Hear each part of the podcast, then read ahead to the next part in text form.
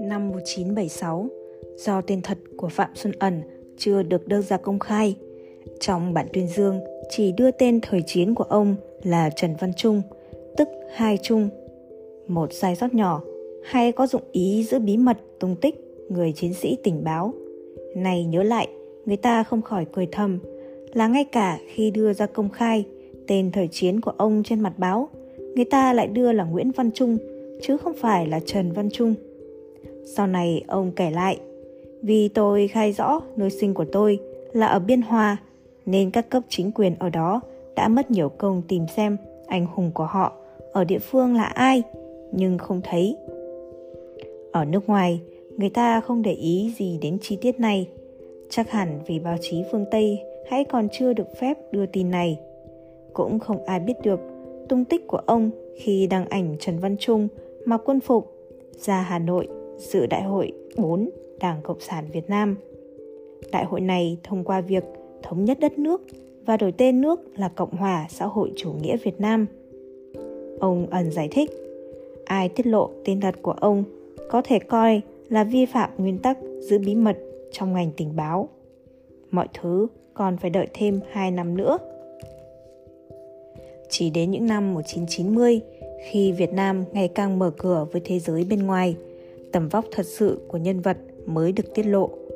Bức màn bí mật cũng chỉ hé mở dần dần vì nhiều lý do. Nước Việt Nam xã hội chủ nghĩa bước đầu ra khỏi vỏ ốc của mình. Việc giáo dục giữ bí mật do hoàn cảnh kháng chiến lâu dài cùng những quy định nghiêm ngặt của ngành tình báo và cuối cùng do bản tính kín đáo, khiêm nhường, thầm lặng của đương sự.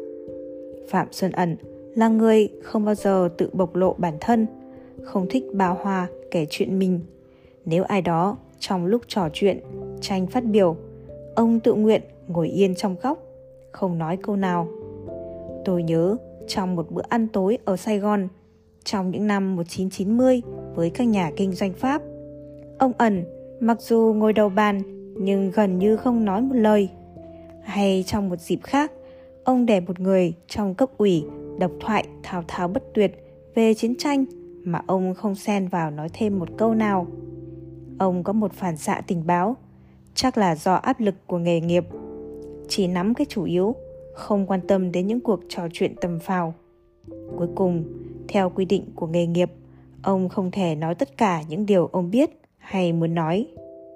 Trong số những người phương Tây đầu tiên được phép gặp ông trong những năm 1990, có một phụ nữ Mỹ, nguyên là phóng viên chiến trường, tên là Laura Palmer, có lẽ cao tuổi nhất và chững chạc, đạo mạo nhất trong đám nhà báo trẻ thích bông đùa, quậy phá như chúng tôi. Bà hay gọi ông ẩn là tướng Givran. Có thể hiểu là con người năng lui tới tiệm cà phê Givran. Ông có vẻ thích thú về điều này. Ông nói với tôi, Laura phòng cho tôi quân hàm cấp tướng từ thời đó. Ông nói thế vì ông vừa nhận được phong quân hàm thiếu tướng quân đội nhân dân Việt Nam.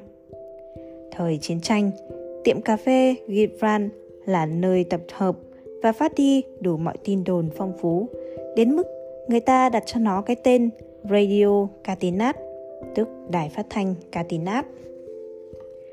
Câu chuyện về ông không chỉ là câu chuyện về một điệp viên có nhiều kỳ tích. Ông Mười Nho, một điệp viên cộng sản khác hoạt động trong vùng Việt Cộng ở miền Nam, đã tiếp nhận và chuyển tiếp những tài liệu do ông ẩn gửi từ năm 1961 đến 1964 Ông cũng phải đợi đến 30 năm sau mới tiết lộ và cũng chỉ một phần nhỏ rằng tại thủ đô Bắc Việt khi còn chiến tranh, Bộ Chính trị và Tổng Tư lệnh Quân đội nói chung rất hài lòng khi nhận được những báo cáo của ông ẩn gửi ra. Mười Nho kể lại, Thủ tướng Phạm Văn Đồng cười hề hả trong khi tướng Giáp tuyên bố chúng ta đang ở phòng điều hành tác chiến của quân Mỹ. Khi những báo cáo của ông ẩn đến tay các nhà lãnh đạo Hà Nội.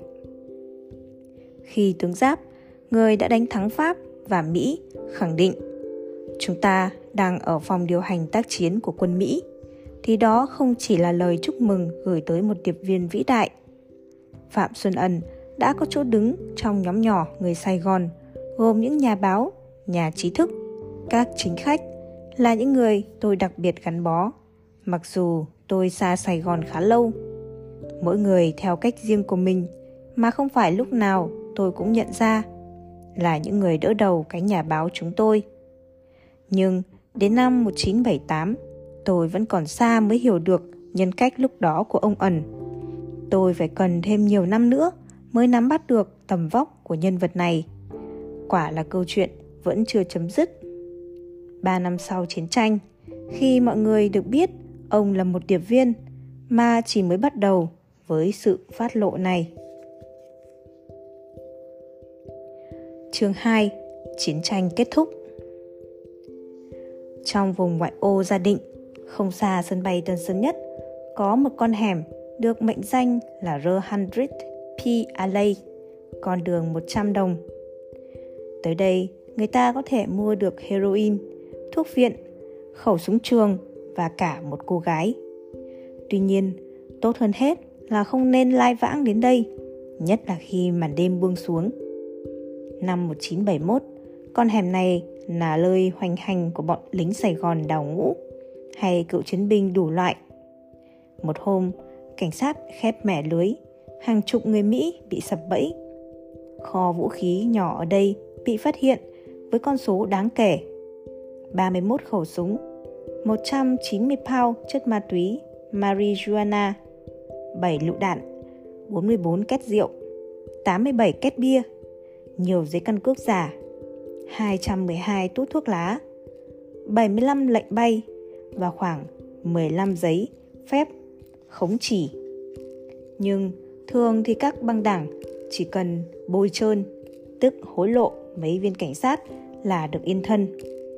Tuy nhiên, với việc rút dần quân Mỹ trong khuôn khổ Việt Nam hóa chiến tranh do Richard Nixon đề ra, những hiện tượng tiêu cực trên cũng dần dần biến mất. Trước tiên, Bộ Tham mưu Washington bắt đầu cho rút các đơn vị vô kỷ luật nhất, gồm các binh lính chống lệnh hành quân hoặc có số binh lính nghiện ma túy đông nhất. Thành phố Sài Gòn được tổ chức lại trong mấy năm, có khoảng 100.000 người Mỹ ẩn mình trong các ngôi nhà kín cổng cao tường, càng mang thêm dáng dấp của một thành phố bị bỏ rơi. Nhiều người rơi vào cảnh mất việc làm, từ cô nữ thư ký đến người lái xe, anh phiên dịch. Nhiều người khác giảm thu nhập, đó là các chủ khách sạn, người có nhà cho lính Mỹ thuê, đến các chú bé đánh giày, người kinh doanh các nhà hàng buôn bán trao tay. Thường là bán lại các hàng quân nhu cấp phát theo giá rẻ từ các hệ thống cửa hàng của quân đội Mỹ PX. Đó là không kể đến ba vạn gái điếm cũng mất nguồn sống, không còn khách sộp, nhiều tiệm cà phê giải khát, quầy rượu, hộp đêm theo nhau đóng cửa. Vào đầu những năm 1970, giữa trung tâm thành phố có một nhà hàng lớn, có dàn nhạc Philippines, các nữ tiếp viên Đài Loan, Hồng Kông, các phụ nữ Hàn Quốc và một nhà ảo thuật Mỹ dưới ánh sáng đèn màu sặc sỡ, các chai rượu thi nhau mở nút. Đó thật sự là một hộp đêm cho các quân nhân, không những của Mỹ mà cả của Philippines, Thái Lan hay Hàn Quốc. Nhưng chỉ hai năm sau, cũng tiệm rượu ấy nay chỉ còn khách Việt Nam tụ tập xung quanh vại bia, nước chanh ép hay nước chanh tổng hợp đóng chai gọi là limonade, tức lemonade. Đám công chúng này yên lặng chờ đợi sự xuất hiện dưới chùm ánh sáng phát ra chỉ từ một ngọn đèn.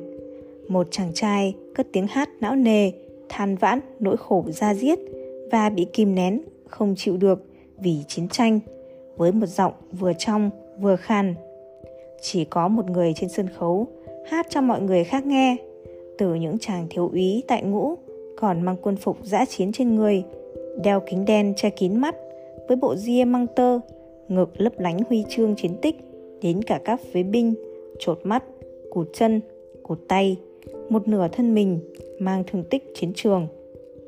Về phần mình, tầng lớp thị dân tiếp tục cuộc sống gia đình bên bàn thờ cúng tổ tiên, chơi bida hay quần vợt, dạy dỗ con cháu học tập. Những đứa trẻ may mắn hơn, dòng dõi thì các gia đình giàu có của thuộc địa Nam Kỳ xưa thì theo học tại các lớp do phái bộ văn hóa Pháp bảo trợ để thi lấy bằng tú tài Pháp. Sau này học tiếp tại các trường đại học bên Pháp. Câu lạc bộ thể thao thuộc địa cũ nay trở thành nơi gặp gỡ của những người có cuộc sống sung túc. Năm 1968, nhờ tiếng pháo đêm giao thừa che chở, Việt Cộng đã đột nhập nhiều khu phố nội đô. Sau đó, cuộc sống đã dần trở lại bình thường. Người ta an ủi nhau bằng thuyết định. Thuyết định mệnh như sống chết có số, có phúc có phận, không tính chuyện xa xôi. Bởi lẽ, lịch sử được định đoạt ở chỗ khác. Sài Gòn bao giờ cũng là tấm gương phản chiếu, là phòng vũ biểu của mọi thứ biểu diễn ra ở phần còn lại của đất nước. Tháng 5 năm 1972, một đồng nghiệp cũng là người bạn thân thiết bên báo Washington Post là Larry Stein, nay cũng đã là người thiên cổ, đề nghị tôi đi cùng với anh ta lên Con Tum để gặp tướng John Paul Van. Đây là cơ hội duy nhất đối với một nhà báo Pháp như tôi có được 10 phút hỏi chuyện một trong những nhân vật Mỹ nổi tiếng vì đã kịp thời phát hiện rằng cuộc chiến tranh này là cơn ác mộng đối với Mỹ. Đúng là ngoại trừ người Anh và một vài gương mặt quen biết, những nhà báo nước ngoài khác được xếp vào lực lượng thứ ba, không binh Mỹ mà cũng không đứng về phía Việt Nam. Và ảnh hưởng của họ được đánh giá là ít được quan tâm nhất. Tôi sốt sắng nhận lời. Chúng tôi kiếm vé máy bay đi Nha Trang, một nơi nghỉ dưỡng bên bờ biển, biến thành nơi đồn trú của quân Mỹ. Tại đây, đi nhờ xe vận tải của quân sự Mỹ, chúng tôi đến được Con Tum, một thị trấn đông dân giữa Tây Nguyên. Tại đây, John Paul Van điều khiển cuộc chiến không phải với du kích Việt Cộng được dân chúng bao bọc, mà là đối mặt trực diện với các sư đoàn Bắc Việt. Đầu thập niên 1960, khi mới đến Việt Nam, Van được người ta bàn cãi nhiều. Ông là một cố vấn Mỹ, tuổi đời còn trẻ, có nghị lực khá thông minh. Sớm nắm bắt được những mặt yếu kém của cuộc chiến chống du kích do các sĩ quan quân đội Sài Gòn tiến hành. Bọn này quan tâm đến công việc làm ăn hay những lợi ích chính trị hơn là đấu tranh chống lại Việt Cộng. Van thường hay nói ngược chiều là chiến tranh sẽ thất bại. Ông ta rất được các nhà báo nước ngoài chú ý lắng nghe. Các báo cáo của Van thường đi ngược lại với các thông cáo chiến sự, thường là quá lạc quan của Sài Gòn hay các cơ quan chính thức của Mỹ phát ra. Đó là thời kỳ Tổng thống John Kennedy gửi đến miền Nam trên hai vạn cố vấn Mỹ, trong đó có Van. Năm 1963, trong tâm trạng tráng trường, Van rời khỏi quân ngũ. Nhưng khi được yêu cầu trở lại chiến trường miền Nam, ông cũng không phản đối. Ông trở thành cố vấn trong quân đội Nam Việt Nam ở Tây Nguyên với quân hàm thiếu tướng. Năm 1972, tình hình đã khác xưa, chẳng còn mấy dấu tích của chiến tranh chống du kích những năm 1960. Cục diện chiến trường đã có những đặc điểm mới. Dù là sĩ quan cao cấp, Van cũng không có cách nào chuyển được báo cáo về Washington bằng con đường chính thức, phải dùng con đường qua giới báo chí. Chiến tranh đã làm con người thay đổi hẳn. Sau hơn 2 giờ nghe Van độc thoại, chúng tôi quay về Sài Gòn, đầu nặng trĩu. Trong khoảng 3 tuần, chính Van đã yêu cầu 300 phi vụ thả hàng nghìn tấn bom xuống rừng núi Tây Nguyên bằng pháo đài bay siêu hạng B-52. Đi trên chiếc trực thăng nhỏ của ông, Van, con người nổi tiếng gan dạ, tự mình chỉ điểm các mục tiêu trước khi B-52 thả bom. Sau đó, ông dùng trực thăng để quan sát kết quả. Trong cuốn tiểu sử đồ sộ viết về ông, nhan đề Innocent Purdue, không còn ngây thơ nữa. Tác giả Neil Sheehan viết Để kết thúc công việc, ông nhả từng đa tràng đạn M16 xuống các hố bom. Có một hôm, ông giải thích cho hai nhà báo đi theo ông rằng nếu còn người nào sống sót dưới các hố bom đó thì ông sốc thực sự và phải đợi nửa tiếng sau mới lại để ngón tay trỏ vào cò súng. Một hôm khác, khi thoáng thế mấy, thấy năm chục lính Bắc Việt sống sót đi lại quanh hố bom. Van liền dùng radio gọi Cobra là những máy bay lên thẳng loại tiến công để thanh toán hết. Thời đó, Larry Stan viết trên tờ Washington Post. Van giải thích, khi những siêu pháo dài bay B-52 biến những mục tiêu thả bom thành cảnh tượng trên mặt trăng mà có gió bấc thổi về, đem theo mùi thối của chiến trường là chứng tỏ phi vụ đó thành công. Bên ngoài con tum, cứ mỗi lần thả bom là người ta thấy đất đá bốc lên cùng với thi thể nạn nhân. Vậy là một trong những chiến trường chính trong cuộc chiến nằm trong tay của một kẻ cuồng nhiệt, có quá khứ quân sự nổi tiếng, thỏa mãn ý muốn của mình bằng cách sử dụng không quân chiến lược Mỹ. Con người nhỏ bé, mắt lồi kia khiến cho chúng tôi có cảm tưởng mình đã quá xa thực tế ác liệt của chiến tranh.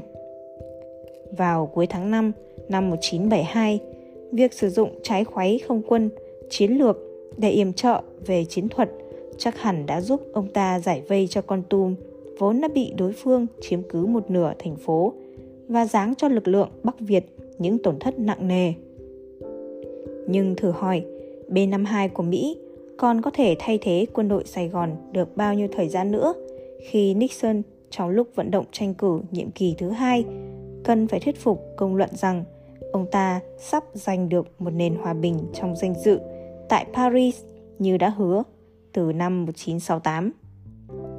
Phải chăng Van còn hơn một diễn viên kịch là một kiểu nhân vật chính quá kém đang xin hoãn giờ ra sân khấu. Còn đâu là một sĩ quan xuất sắc hay chống đối của cuộc chiến tranh chính trị. Một lần nữa, Mỹ lại thay đổi chiến lược chiến tranh của mình. Mỹ không còn yêu cầu chế độ Sài Gòn phải cải tổ tối thiểu chế độ cai trị ngày càng chuyên quyền. Chính Van cũng không bao giờ biết kết cục cuộc chiến sẽ ra sao. Ít lâu sau chuyến viếng thăm của chúng tôi, ông đã tử nạn trong một chuyến bay đêm bằng trực thăng vì thời tiết xấu, một vụ tai nạn. Sài Gòn như là một cái lò. 500 nhà báo nước ngoài đến đó tìm hiểu hay tranh giành nhau từng thông tin nhỏ nhất. Ma túy có mặt khắp nơi, trong các xóm tồi tàn ở Vendo, chen chúc dân tị nạn từ nông thôn đổ về. Bên cạnh các trẻ mồ côi và phương thương phế binh với phụ cấp ít ỏi, khiến họ phải đi ăn xin ở trung tâm thành phố. Năm 1968, khi tòa soạn báo Le Monde tuyển dụng tôi làm công việc chuyên theo dõi chiến tranh Đông Dương, tôi đã chọn nơi cư ngụ là Bangkok để thỉnh thoảng có thể thoát khỏi khung cảnh vừa hấp dẫn vừa nặng nề đến phát ốm của Sài Gòn. Mỗi năm vài lần, tôi đến Nam Việt Nam để lấy tin và viết bài. Nơi tạm trú của tôi là khách sạn Continental. Chính nơi đây đã làm tôi quen với Phạm Xuân Ẩn, có văn phòng tòa soạn tại chỗ và nhiều nhà báo người Việt khác hay là cả ở khách sạn này.